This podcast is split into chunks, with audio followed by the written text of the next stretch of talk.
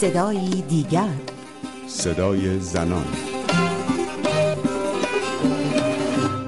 حکایت رومینا هنوز یادتون هست؟ دختری که پدرشون رو با داس به قتل رسوند و بعد گفت می‌خواسته خونش بهشتی برای رومینا باشه.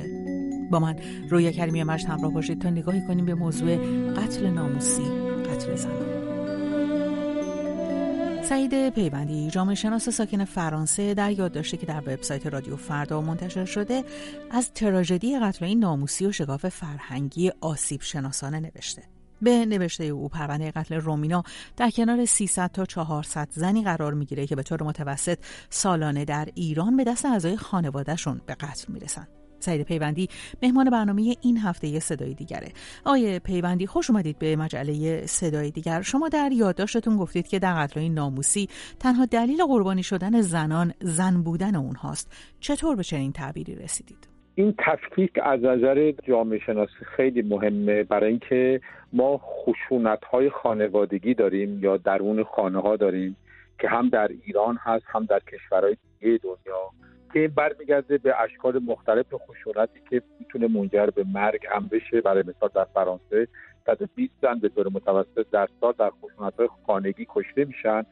ولی ویژگی قتل های ناموسی اینه که مرد به خاطر اینکه زن کار خطایی از نظر او کرده از بود فرهنگی و یه نوع در واقع هنجارهای خانوادگی که از نظر او بسیار مهم هستن و به ناموس مربوطشن و زیر پا گذاشته او به غیرتش برخورده و این غیرت مردانه هست که عامل قتل میشه برای اینکه اون زن رو به عنوان یک انسان اجتماعی کاملی به رسمیت نمی‌شناسه و برای همین هم در واقع به خودش اجازه میده که اون چیزی رو که در تملک اوست رو از بین ببره و در حقیقت از نظر فرهنگی به این کار افتخارم بکنه و حتی یه عده هم به این کار افتخار بکنن. این تفکیک از این نظر اهمیت داره. اما آقای پیوندی چطور می‌تونیم ارتباط برقرار کنیم؟ بین قتل ناموسی که به نظر می‌رسه بیشتر برآمده از باورهای فرهنگ سنتی هست با حکومت حکومت چه نقشی داره در این باورهای سنتی؟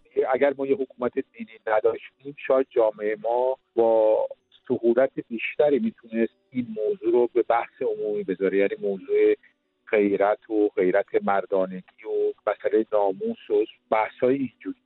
ولی از اونجایی که حکومت ما در حقیقت به نوعی همین الفاظ و همین واژگان رو داره در برخورد و مصدر و تا حدود زیادی بخشی از فرهنگ این حکومت هم هست که امکان یه بحث سنجشگرانه امکان یه کار آموزشی وسیع در مدارس در رسانه ها نیست برای اینکه خانواده و کل جامعه به یه نوع هوشیاری جدیدی برسن که اینها متعلق به گذشته. یعنی زن امروز زنی که در علم موفق میشه در امور فرنگی موفق میشه در حوزه بازار کار موفق میشه. زنی که از خونه اومده بیرون ارتباط با اون زنی که دویست سال پیش شوهرش به این دلیل رو میکشت اصلا نداره. یعنی این تغییر اساسی که در موقعیت زن در جامعه ایران و در همه دنیا به وجود اومده این منعکس میشه در این سنت های فرهنگی که دیرپا هستن در جامعه ما برای اینکه روشون کار نشده و حتی ما قوانینی داریم که از جمله در مورد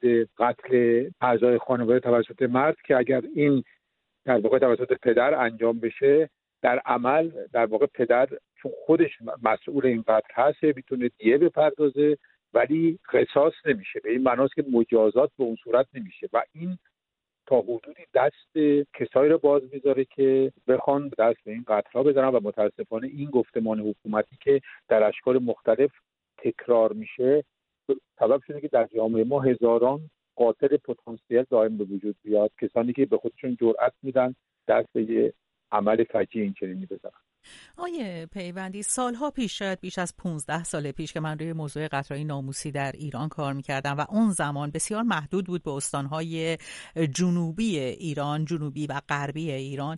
با گروهی از روشنفکران در اهواز من صحبت می‌کردم. اونها می‌گفتن که قبل از انقلاب قطرهای ناموسی به شدت داشت کاهش پیدا می‌کرد به دلیل آزادی های اجتماعی که به وجود اومده بود. افراد متعصب مذهبی خودشون رو با میزان آزادی های اجتماعی مقایسه می‌کردن.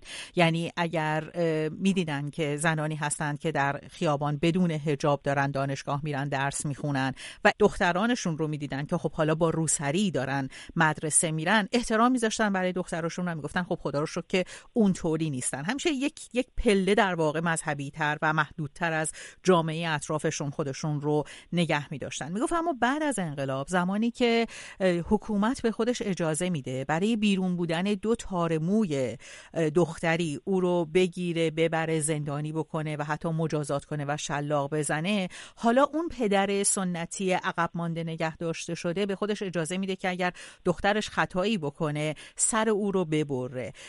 چقدر این استدلال به نظر شما قابل پذیرش میاد؟ با توجه به اینکه این استدلال همونطور که گفتم مال 15 سال پیش الان سالها گذشته الان شبکه های اجتماعی به میدان اومدن و قاعدتا اون دیدگاه سنتی عقب مانده نگه داشته شده. باید منتظر باشیم که کمی بازتر و مدرنتر به موضوع نگاه کنه. من فکر کنم اگر همین حادثه خانواده رومینا یعنی پدرش و خودش و اتفاقاتی که افتاده برگردیم تا حدودی می‌تونیم بگیم که تایید همین چیزی که متاسفانه در اون زمان گفته شده و ما در واقع شاهد اینو تداوم هستیم.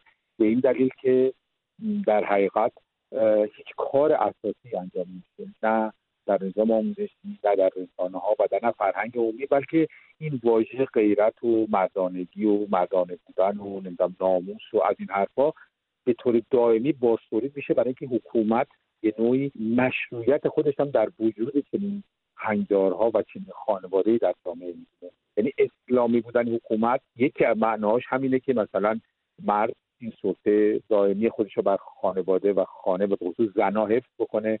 برای همینم ما هیچ تحول جدی نمی‌بینیم. پدر رومینا هم به این شبکه های مجازی دسترسی داره و یکی از دلایل عصبانی شدنش اتفاقا این بوده که اونا یه عکسی ظاهرا منتشر کردن که از خودشون که این اون غیرتش رو به قول خودش به جوش آورده در شبکه های مجازی برای که اون دیده این عکس. در حقیقت حتی دسترسی به این شبکه ها که در ایران تبدیل شده برای به نظر من به یک سکوی پرشی برای زنها و دخترها برای اینکه بتونن آزادی های اجتماعیشون رو تثبیت بکنن و در واقع خودشون رو به نوع به این جامعه بیشتر تحمیل بکنن برای اینکه بتونن تا حدی حداقل حقوق برابر داشته باشن. ولی در ذهنیت مردها و تخیلات این افراد بسیار سنتی و متعصب هیچ اساسی رو تغییر نداده و به خاطر هیچ کار ذهنیتی و شناختی انجام نمیشه. یعنی تا وقتی ما این, این کار انجام نشه خیلی سخته که به خودی خود مسائل واقعا در داخل جامعه حل بشه با توجه به اینکه یه حکومتی داریم که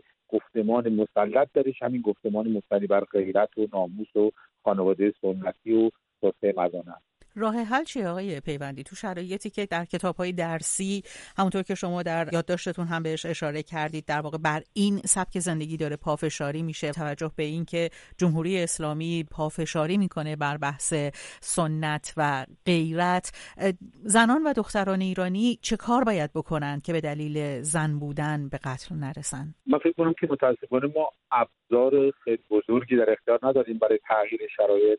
با توجه به فضای سیاسی ایران و با توجه به اینکه نهادهای غیر دولتی یا جامعه مدنی که می‌تونست به عنوان یه نیروی بازدارنده وارد میدون بشه در سطح رسانه ها و در سطح فعالیت های اجتماعی غیر دولتی تاثیر بذاره رو جامعه یا حداقل اون تورهای حفاظتی را ایجاد بکنه که دختره که زنانی که در معرض خطر هستن بتونن مورد حمایت قرار بگیرن. همین چیزی که در خیلی از کشورهای اروپایی هم به وجود اومده. چون همه اینها در حقیقت نیست متاسفانه به جز اینکه از تمام فرصت ها و روزانه ها استفاده بکنیم برای آگاه کردن برای هشدار دادن برای گفتگو با این جامعه و به خصوص بخش های سنتی جامعه من فعلا واقعا هیچ راه حل دیگه به نظر نمی‌رسه چون با وجود اینکه یه بخش از حکومت از این حادثه اداره تاسف کردن ولی هیچ تغییری در رفتار حکومت برای اینکه ما بتونیم امیدوار باشیم که نهادهای رسمی دست اقداماتی می‌زنن که دست کم از نظر حقوقی زنانی که در معرض خطر هستن بتونن مورد حمایت قرار بگیرن. یعنی رومینا اگر مورد حمایت دادگاه و پلیس قرار می‌گرفت به موقع احتمالا امروز این فاجعه اتفاق نمیافتاد. اینه که امید متاسفانه خیلی کمی وجود داره و بدون یه تحولات سیاسی من خیلی سخت جامعه ایران بتونه واقعا خودش رو از این وضعیتی که درش هست بتونه به خصوص در مورد دخترای جوان که تنها موضوع نیست. ما موضوعات خیلی آسیب های متعددی داریم که به همین در واقع داستان برمیگرده و به همین موضع حکومت و همه اینها به نوعی در بنبست هستند با سپاس از سعید پیوندی به پایان برنامه این هفته صدای دیگر رسیدیم. تا هفته دیگر و صدای دیگر پاینده باشید و شادمان.